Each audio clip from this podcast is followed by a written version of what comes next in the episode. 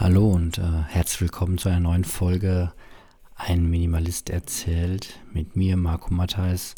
Heute wahrscheinlich in der, nee, ganz sicher in der Folge 27 in einer eher ungewöhnlichen Folge aus äh, mehreren Gründen. Aus erstmal dem, dass ihr hier Hintergrundgeräusche hört.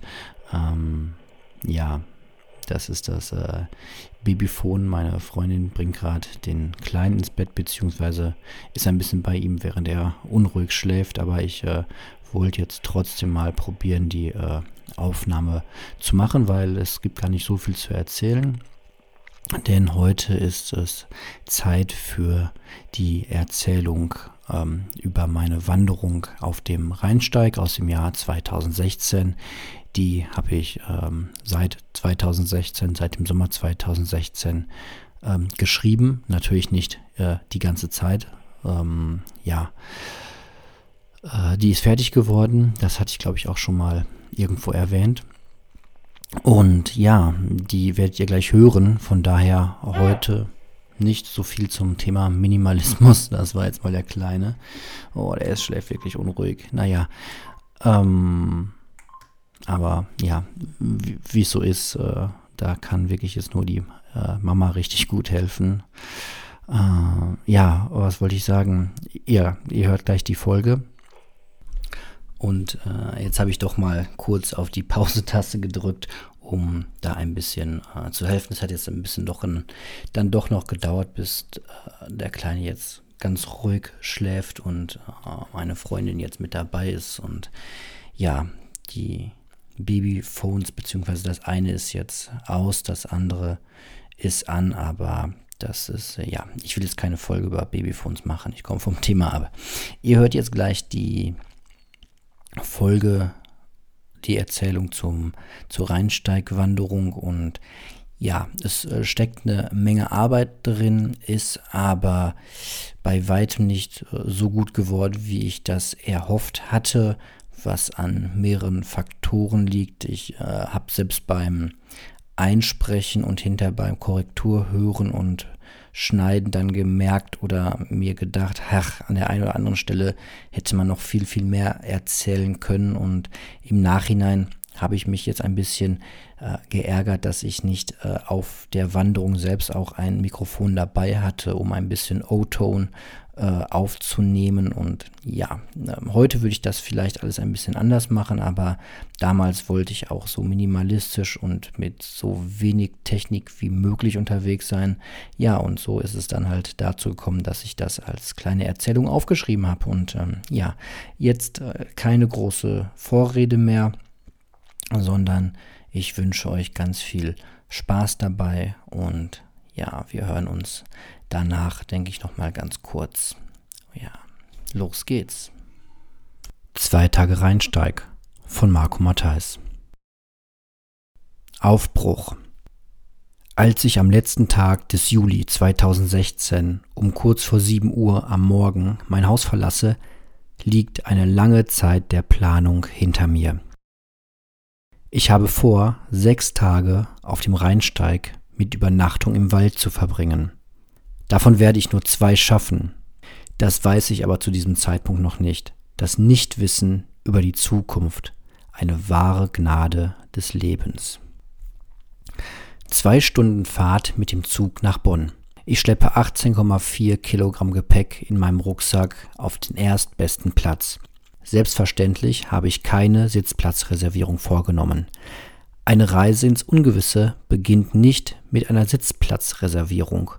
Und so kommt es, wie es kommen muss, und ein paar Minuten später zerre ich meinen Rucksack weiter den Gang hinunter. Mein Frühstücksbaguette, das neben ein paar anderen Dingen nicht mehr in den Rucksack gepasst hat, bricht in der Mitte durch, entzieht sich den Riemen. Die Hälfte landet auf dem Boden des Abteils. Hier also ist das Ende vom Anfang aller Zimperlichkeiten, denke ich, stopfe das Baguette irgendwie noch in meinen Rucksack hinein und ziehe weiter. Endlich ein Sitzplatz. Mein Gepäck steht mir quer gegenüber. Über meinem Sitz prangt die Anweisung, diesen Platz bei Bedarf für beeinträchtigte Personen freizumachen. Weit und breit ist niemand in Sicht, der beeinträchtigter aussieht, als ich mich gerade fühle. In Gedanken werfe ich verschiedenste Dinge aus meinem offenbar viel zu schwer beladenen Rucksack hinaus, halte aber in diesem Moment die eingepackten Sachen für notwendig. Der Weg wird mich eines Besseren belehren. Ankunft in Bonn bei bestem Wanderwetter.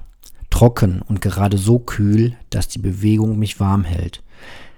Da ich mein Smartphone lediglich als Fotokamera eingesteckt habe, die SIM-Karte steckt in einem alten Tastenhandy mit einer Akkuleistung von 30 Tagen und meine Wanderkarte mir den Weg vom Hauptbahnhof bis zum Start meiner Tour verheimlicht, frage ich mich durch, was sich eher als unnötig herausstellt. Wäre jede deutsche Stadt so ausgeschildert wie die Bonner Innenstadt, niemand bräuchte ein Smartphone zum Navigieren. Braucht man auch so nicht. Die Smartphones angeblich nutzbar zur Intensivierung der Kommunikation, ersetzen ja lediglich das Fragen von ortskundigen Anwohnern. Statt Herr Müller, der schon seit 20 Jahren hier wohnt, zu fragen, wo es hier zum Rhein geht, kann man dann seine digitale Karte befragen. Was genau daran menschliche Kommunikation fördern soll, wird mir immer fraglicher. In ein paar Jahren wird wahrscheinlich der gefragte Anwohner selbst bei der Frage nach der nächsten Bäckerei sein Smartphone hervorholen und entzückt feststellen, wo überall in seiner Straße ein Café zu kriegen ist. Mit solch kritischen Überlegungen über die moderne Welt schreite ich Richtung Kennedy-Brücke. Die Kritik sei mir verziehen. Ich konnte heute selbst keinen Blick auf mein Smartphone werfen, war daher gezwungen, allen anderen im Zug dabei zuzusehen, wie sie ihr Leben smarter machen. Das hat auch seine Vorteile. Bis auf das Dröhnen aus den Kopfhörern der Dame gegenüber war es vergleichsweise still. Im Vergleich zu den Jahren vor 2007, als sich die drei Mädels quer gegenüber wohl noch deutlich mehr unterhalten hätten. Heute sitzen sie mit Smartphone in der Hand da, im Standby oder besser im Hold-on-Modus. Bisweilen dann ein Blick auf den Bildschirm. Eine Textnachricht wird vorgelesen, ein Bild wird herumgezeigt, dann wieder Stille. Schließlich finde ich meine Brücke über den Rhein und sichte zum ersten Mal auf meiner Tour das Zeichen des Rheinsteigs. Ein weißer Pfad, der sich durch himmelblauen Hintergrund schlängelt. Ein aufmerksamer Beobachter hätte sehen können, dass sich der Weg offenbar bergauf bzw. bergab schlängelt. Ich hätte also gewarnt sein können. Von Bergen merke ich noch nichts, als ich die Kennedy-Brücke betrete. Zu beiden Seiten erstreckt sich der Rhein, breit schneidet er durch die Landschaft. Ähnlich intensiv wie dieser Anblick schneidet mein Gürtel in meine Hüfte. Irgendwann während meiner Vorbereitung war der Punkt gekommen, an dem ich nicht noch mehr Profi-Wanderequipment kaufen wollte. Statt einer speziellen Wanderhose trage ich meine Jeans. Eine weitere kurze steckt in meinem Rucksack beide mit Gürtel. Kaum am anderen Rheinufer angekommen, kommt der Rucksack runter, ebenso der Gürtel. Jetzt schleppe ich zwei Gürtel als totes Gewicht mit mir herum. Das ärgert. Anfängerfehler. Egal. Das schöne Wetter, die Aussicht auf den Rhein entschädigen. Es ist Sonntagmorgen. Vornehmlich Jogger und Radfahrer sind mit mir auf dem Weg und ein paar langsam dahinschleichende.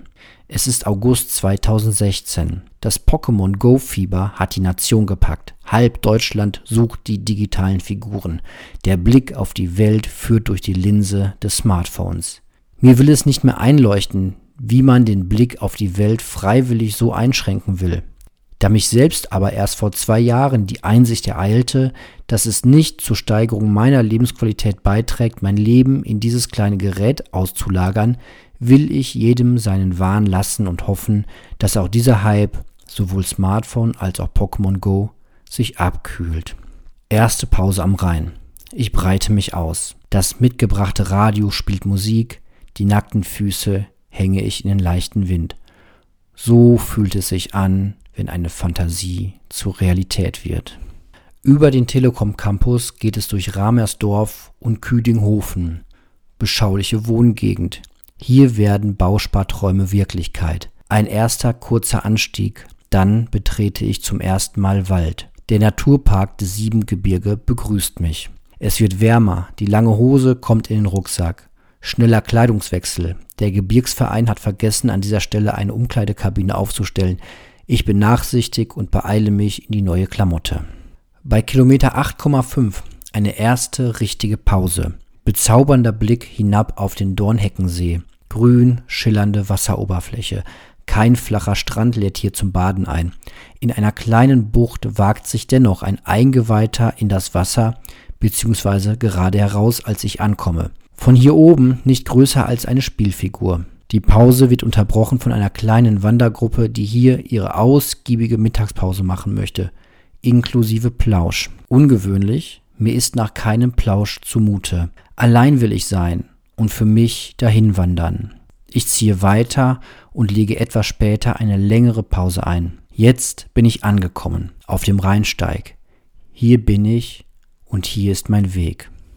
Über die letzten Jahre habe ich eine tiefe Abneigung gegen jegliche Art von Vergleichen oder Ranglisten bekommen.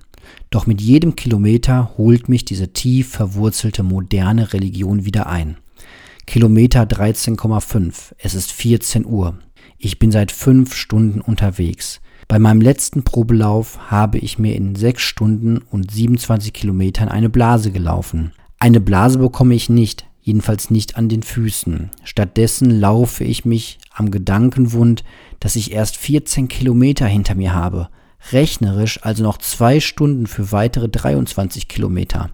Anstatt den Augenblick zu genießen, laufe ich mir selbst hinterher, meinem Ideal, meinem selbstgesteckten Ziel, meiner Ideallinie. Auf der Ideallinie liegen aber nie kleine Steine, die es irgendwie immer in meine Schuhe hineinschaffen.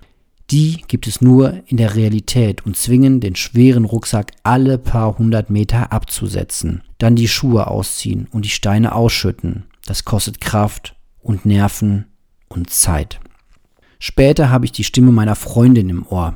Die hat mir geraten, in richtigen Unterkünften zu übernachten, am besten in einem Hotel und nicht in irgendwelchen Schutzhütten oder sogar nur in einem übergroßen Schlafsack von Profis als Biwaksack bezeichnet, mitten im Wald.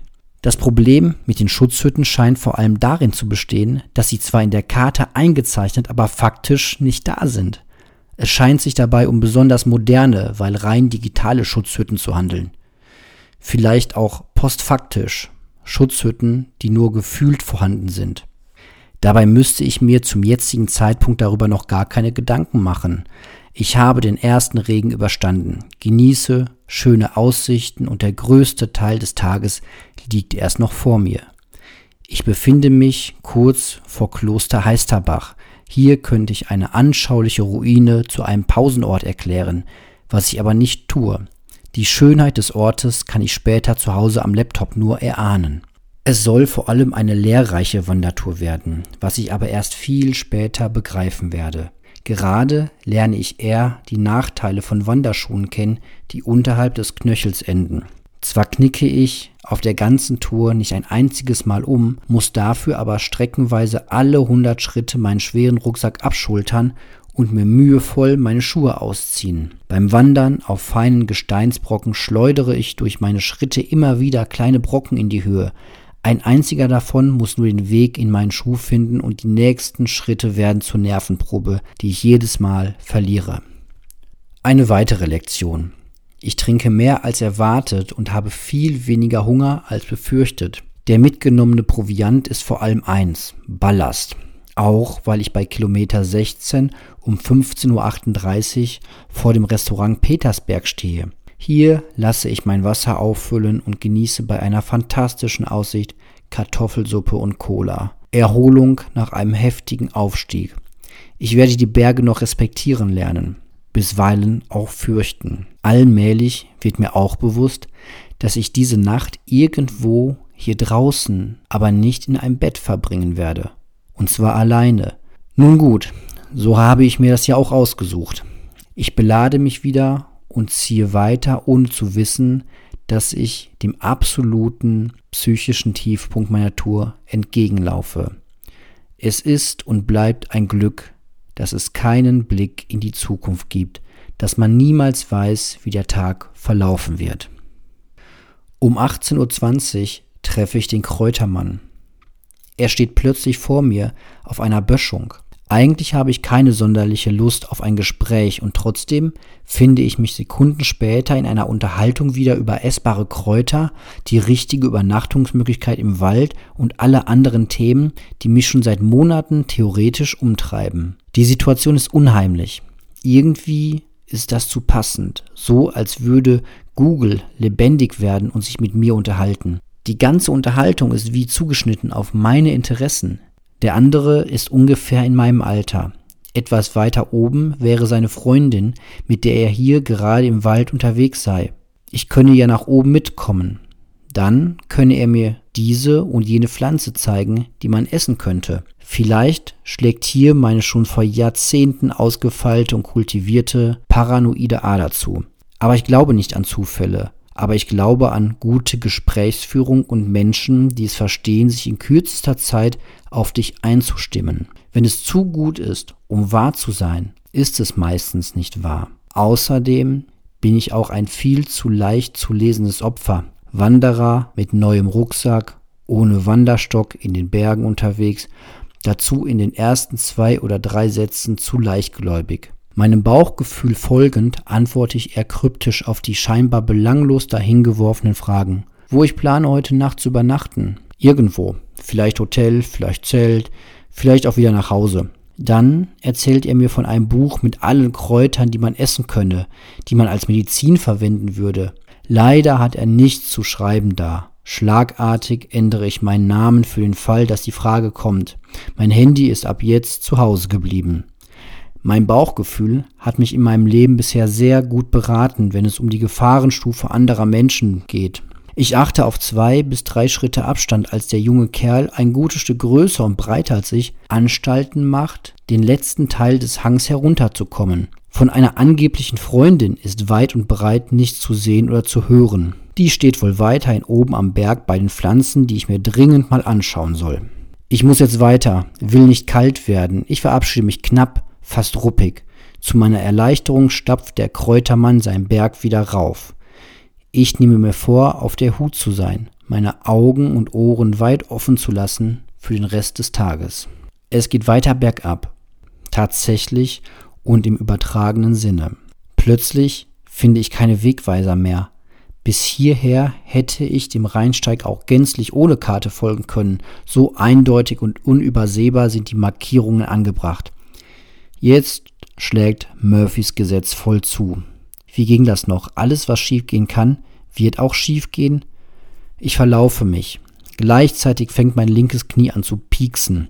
Dann setzt ein heftiger Platzregen ein, der die nächste halbe Stunde nicht aufhören wird.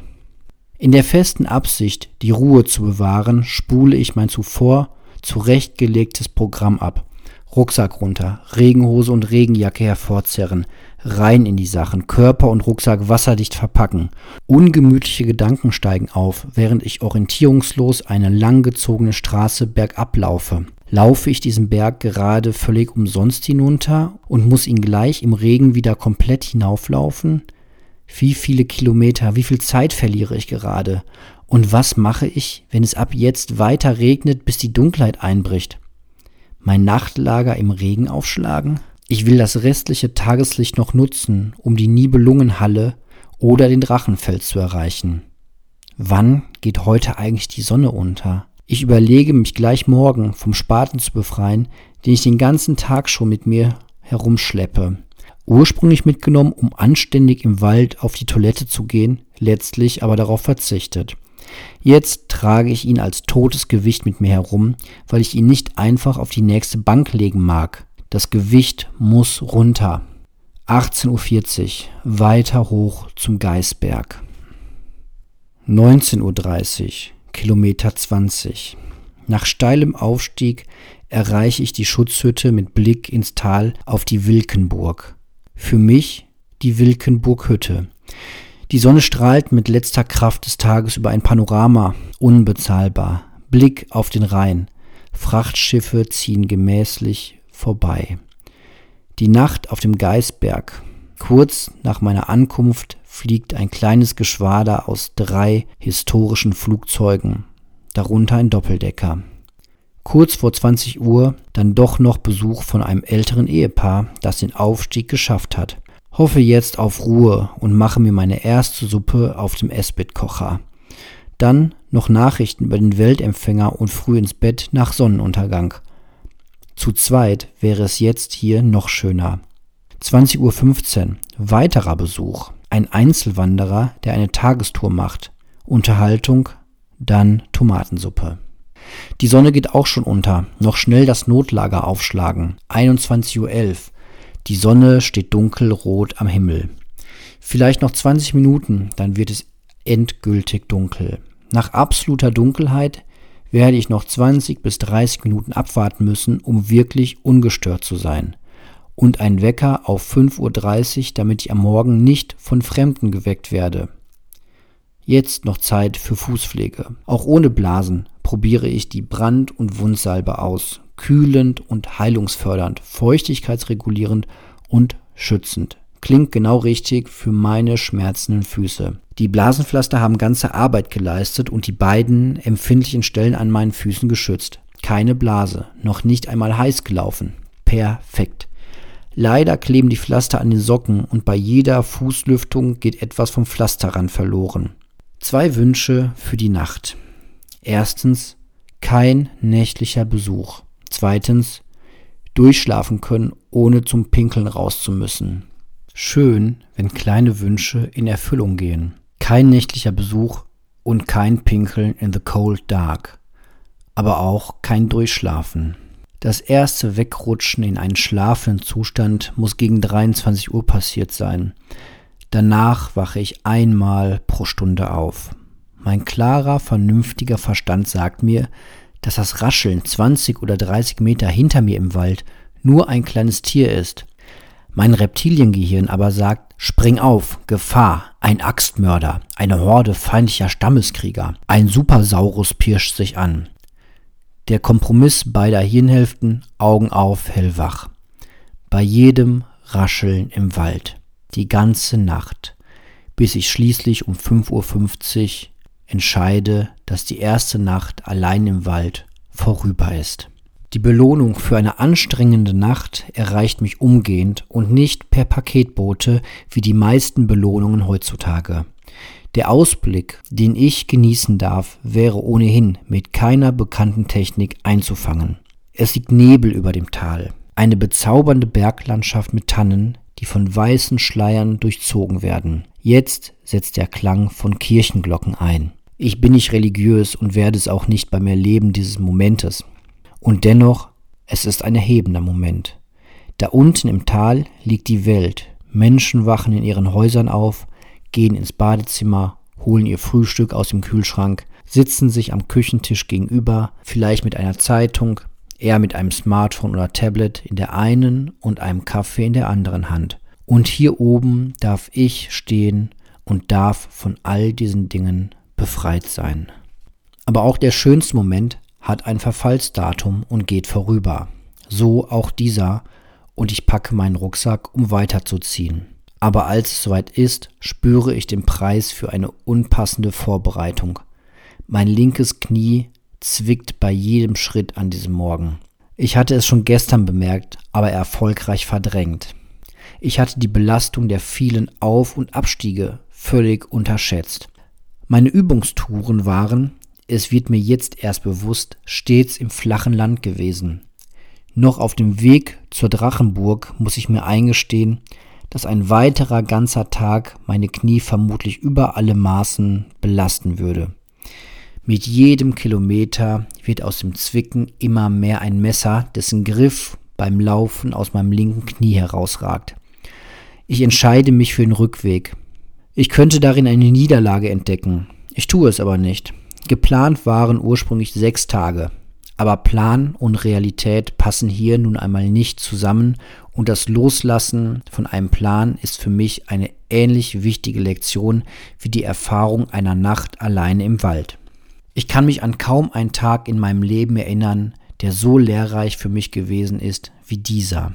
Unter klarem, wolkenfreien Himmel und vom Sonnenschein gewärmt sitze ich vor den Toren der Drachenburg. Hier, wo in ein paar Stunden ein Strom von Besuchern sich durch das beachtliche Bauwerk schlängeln wird, sitze ich selig und genieße die Ruhe eines wunderbaren Morgens. Dazu Frühstück aus dem Rucksack, Thunfisch aus der Dose und das restliche Baguette. So wenig, was man kaufen kann, braucht es für einen Augenblick des tiefen Glücks. Ein paar Tage vor meiner Tour hatte ich mir eine kleine Packung Tabak gekauft. Abends am Lagerfeuer sitzen und im flackernden Glühen sich eine Zigarette drehen. Solche Bilder flogen mir durch den Kopf. Ich bin ein Kind der 90er, bin mit Zigarettenwerbung aufgewachsen. Bis heute finden sich offenbar noch Spuren davon in meinem Hirn. Der Abenteurer und die Zigarette. Die Kamera fährt zurück, nur die Umrisse des Fremden sind zu erkennen. Dann ein kurzes Aufglühen im Dunkeln, als er an seiner Zigarette zieht. Ein Gesicht, das Geschichten aus Tausenden von Wanderungen und tausenden Nächten an Lagerfeuern überall auf der Welt zu erzählen hat. Setz dich, Fremder, nimm Platz. Wohin führt dein Weg? Das Problem mit diesen Bildern ist nur ihre tiefe Verlogenheit und der Missbrauch um das Wissen, wie Menschen funktionieren. Die Bilder vom Marlboro-Mann stammen eben nicht aus uns selbst. Jemand Fremdes hat sie uns in die Köpfe geprügelt. Jemand, dem die Gesundheit und das Glück seiner Mitmenschen am Ende des Tages völlig egal sind, solange der zahlende Werbekunde zufrieden ist. Dabei hätte ich es besser wissen können, habe ich doch schon vor über zehn Jahren Frederik Beigbeders autobiografischen Roman 3990 über die Welt der Werbeagenturen gelesen und verstanden, wie bösartig Werbung ist. Vom folgenden Bild gibt es leider keine Werbung. Ich ziehe meinen Rucksack auf und lasse im Vorbeigehen die volle Packung Tabak in den Mülleimer fallen. Tabakwerbung zeigt immer das Leben der Nichtraucher. Weiße Zähne, gesund, gut gelaunt und voller Energie. Das ist nicht die Beschreibung eines typischen Rauchers. Aufstieg zum Drachenfels. Atemberaubende Aussicht. Ich blicke durch zwei Äste am Wegesrand und sehe jenes Bild, das jeder sieht, wenn er bei Google den Begriff Drachenburg eintippt. Der Unterschied liegt darin, dass kein Fotograf der Welt, und sei er noch so gut, das Erlebnis einfangen kann, das ich jetzt habe, als ich nach dieser langen Wanderung und einer unruhigen Nacht im Freien hier stehen darf. Natürlich, ich hätte auch problemlos mit dem Auto anreisen können und ich könnte mir sogar den Aufstieg sparen. Eine Straßenbahn fährt direkt von der Drachenburg hinauf auf den Drachenfelsen. So können zum Beispiel auch Rollstuhlfahrer und Menschen mit einer Gehbehinderung in den Genuss einer einzigartigen Aussicht kommen. Das ist fair, das ist gut. Genau so soll es sein. Anstatt einer Abwrackprämie für die Automobilwirtschaft hatten wir 2009 die Gelegenheit, ein ganzes Land barrierefrei zu machen. Was wäre das für ein Zeichen in die Welt gewesen? Aber wir haben uns für Neuwagen entschieden. Später verstehe ich ein wenig besser warum, denn aus der Drachenbahn am oberen Ende steigen neben einigen wenigen Menschen mit Behinderung vor allem junge, gesunde und häufig gut trainierte Männer und Frauen in den besten Jahren ihres Lebens. Der Deutsche mag es eben bequem, nicht anstrengend. Wenn der Deutsche sich zwischen ein paar Jahren Dauerbaustelle für den fairen Zugang zu öffentlichen und privaten Gebäuden für Rollstühle, Rollatoren, Kinderwagen und einen Neuwagenkauf entscheiden darf, weiß er, dass neue Ledersitze nun mal bequemer sind als Staub und Dreck vor dem Rathaus. Auf einen Teil dieses Landes blicke ich jetzt hinunter. Der minutenlange Blick auf den Rhein mit Königswinter und Röndorf, Kaffee und Cola im Drachenfels-Restaurant. Ich bin der erste Gast an diesem Morgen, 10 Uhr, das gleiche Ikea-Besteck wie zu Hause. Da kommt Heimweh auf. Mehr noch, als ich vorhin einen Anruf erhielt. Von meiner fast zweijährigen Tochter. Sie hatte mir etwas Wichtiges zu sagen. Papa, komm? Daher folge ich an diesem Tag einer alten Weisheit. Man soll gehen, wenn es am schönsten ist. Für eine Rückkehr gilt das nicht minder. Noch einmal einen weiten Blick auf das Rheinufer. Viele sind nur gekommen, um schnell ein Foto zu machen. Ein Pärchen hetzt zur Ruine hinauf und macht bei der Rückkehr in aller Eile zwei Fotos von sich. Dann schnell weiter. Jetzt haben sie zwei Fotos, auf denen beide getrennt voneinander vor dem Panorama des Rheins stehen. Die Ärmsten. Sie besitzen nicht mehr den Mut, einen Fremden zu bitten, ein Foto von ihnen zu machen, und sie besitzen noch keinen Selfie-Stick. Natürlich kann auch ich dem Drang der Dokumentation nicht widerstehen und werde gleich ein Foto machen lassen. Jedoch wohl wissen, dass ich dieses Foto in meinem restlichen Leben vermutlich nur noch ein Dutzend Mal betrachten werde. Ein junger Mann ist so freundlich und übernimmt die Rolle des Fotografen für den Wanderer. 13.40 Uhr, Kilometer 28. Einkehr im Löwenburger Hof. der völligen Erschöpfung einen großen Schritt näher. Der Aufstieg war äußerst anstrengend, steinig und schmal. Hier feiere ich jetzt den Höhepunkt meiner Reise. Ich habe jetzt schon mehr Eindrücke gewonnen, als ich aufnehmen und verarbeiten kann. Den weiteren Weg könnte ich nicht mehr genießen. Auch mein Körper hat seine Genussgrenze überschritten. Seit etwa Kilometer 28 ist jeder Schritt nur noch Qual. Auch hier im Löwenburger Hof. Man bräuchte es eigentlich gar nicht zu erwähnen, so selbstredend ist es wohl. Im Minutentakt klingeln des Smartphones. Mehr Gedanken zum Fotografieren beim Wandern steigen in mir auf. Man hat das Bedürfnis, die schöne Aussicht bzw. das Erlebnis festzuhalten. Das kann aber nicht in dem Sinne klappen, einem anderen das Erlebnis näher zu bringen. Fotos sind toll, um die eigene Erinnerung aufzufrischen und vielleicht noch, um sich darüber zu unterhalten, wobei das Letztere kaum mehr passiert, weil man die Schnappschüsse ja heute zumeist direkt verschickt, inklusive kurzem Kommentar.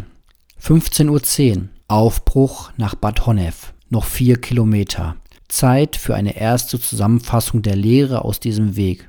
Wanderschuhe, die unterhalb der Knöchel enden, neigen dazu, dass sich kleine Steine in ihnen verfangen. Eine Vorbereitung sollte auch Berge beinhalten. Außerdem sollte ich mir keine Ziele oder keinen Zeitrahmen setzen. Beides gemeinsam erzeugt einen gehetzten Gang. Völlige Unabhängigkeit ist wörtlich schwer zu ertragen. Lieber weiß ich am Morgen nicht, in welchem Hostel, welcher Jugendherberge oder in welchem Hotel ich am Abend schlafen werde, als noch einmal mit so unglaublich viel Gewicht herumzulaufen. Einzig die Blasenpflaster haben gehalten, was ich mir von ihnen erhofft hatte. Wasser ist wichtig, aber weniger als zwei Liter sind völlig ausreichend, wenn man sich durch Deutschland bewegt. Der Spaten war unnützer Ballast. Ich hätte ihn einfach am Wegesrand liegen lassen sollen, damit ein anderer damit glücklich wird.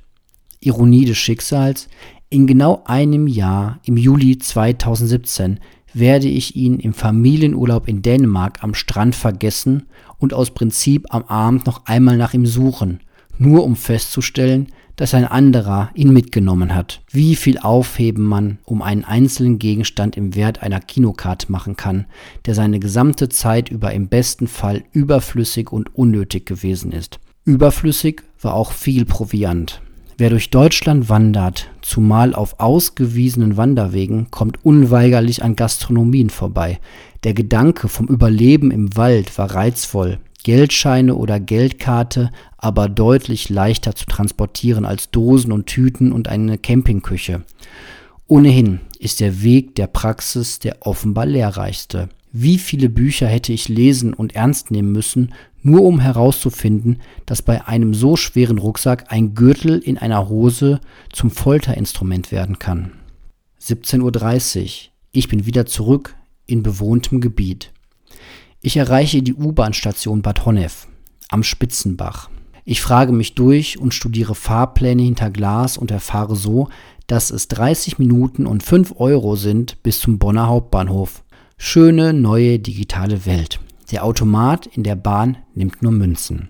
Ich steige wieder aus. Es ist unglaublich, aber es ist nicht nur die Unlust beim Schwarzfahren erwischt zu werden, auch die Menge der Menschen macht mir nach all dieser angenehmen Ruhe Probleme. Ich denke darüber nach, während ich weiter zu Fuß den Rhein runterlaufe und stelle fest, nicht die Menge der Menschen ist es, was mir Unbehagen bereitet. Auch am Drachenfels waren viele Menschen. Es ist die Enge, das gefühlte Gedränge bei einer nur mäßig befüllten Bahn. Beim Gedanken an die Rückfahrt mit dem Zug wird mir dabei mulmig zumute. An der nächsten Station steige ich ein und komme für 2,80 Euro zum Bonner Hauptbahnhof. Rückfahrt mit Eurocity um 1844. Mein linkes Bein zeigt mehr und mehr Ausfallerscheinungen. Dabei wird es schlimmer, je mehr Ruhe es bekommt. Nach zwei Tagen allein im Wald ist die Anwesenheit von so vielen Menschen im Hauptbahnhof und im Zug schwierig. Die Gewöhnung tritt aber schneller ein als gedacht. Am Ende steht tiefer Schmerz. Als ich um kurz vor 21 Uhr vor meinem Wohnhaus stehe, schmerzt mein Schienbein bei jedem Schritt, als wäre es angebrochen. Und vielleicht ist es das auch. Ermüdungsbruch eines Untrainierten. Ich werde es vermutlich nie erfahren. Am Ende stehen aber auch nüchterne Zahlen. 35 Kilometer in 10 Stunden. Also eine Durchschnittsgeschwindigkeit von etwa 1,8 Kilometer. Alles Zahlen und Werte, die im Angesichts des Erlebnisses tatsächlich zur Bedeutungslosigkeit verkommen. Marco Matthijs, Juli und August 2016. Aufgenommen am 14. Oktober 2017. Ja, das war's. Das waren meine zwei Tage auf dem Rheinsteig. Ich hoffe euch, ich hoffe, die Erzählung hat euch gefallen. Ich kann sagen, die Gesundheit hat jetzt nicht nachträglich darunter gelitten. Mein, meinem Knie geht es heute, einem Jahr später, ganz normal äh, gut, keine, keine Schmerzen. Aber ich glaube, wenn ich es weiter durchgezogen hätte, hätte ich mir definitiv irgendwas kaputt gemacht. Und wenn es um meine eigenen Knochen geht, dann bin ich ein kleiner Angsthase. Dann äh, kommt ganz schnell bei mir der Gedanke auf, dass ich mir da wirklich was kaputt machen könnte. Und ja, mit Mitte 30 will man noch kein voll kaputtes Knie haben. Deswegen ist das auch im Nachhinein eine gute Entscheidung gewesen, das damals abzubrechen. Das waren echt übelste Schmerzen auf dem Rückweg und ja, möchte ich keinem wünschen und mir selbst am, äh, ja, ja, mir selbst natürlich irgendwie auch am wenigsten. Und ja, ist aber alles gut gegangen und war eine sehr eindrückliche Erfahrung. Ich glaube, das hat man auch rausgehört. Und war natürlich jetzt eine sehr ungewöhnliche Folge, hatte nur indirekt etwas mit dem Thema Minimalismus zu tun. Die nächste Folge wird dann auch wieder ganz klassisch werden. Aber ja, hier erzähle ich halt auch alles äh, drumherum, was so äh, Minimalismus bei mir auslöst. Das wird sich vielleicht auch nochmal in Zukunft ein bisschen klarer darstellen. Aber dazu in der nächsten Folge dann ein bisschen mehr. Für heute soll es das gewesen sein. Ich danke für eure Aufmerksamkeit, dass ihr euch das angehört hat, habt und sage auf Wiedersehen und bis zum nächsten Mal. Tschüss.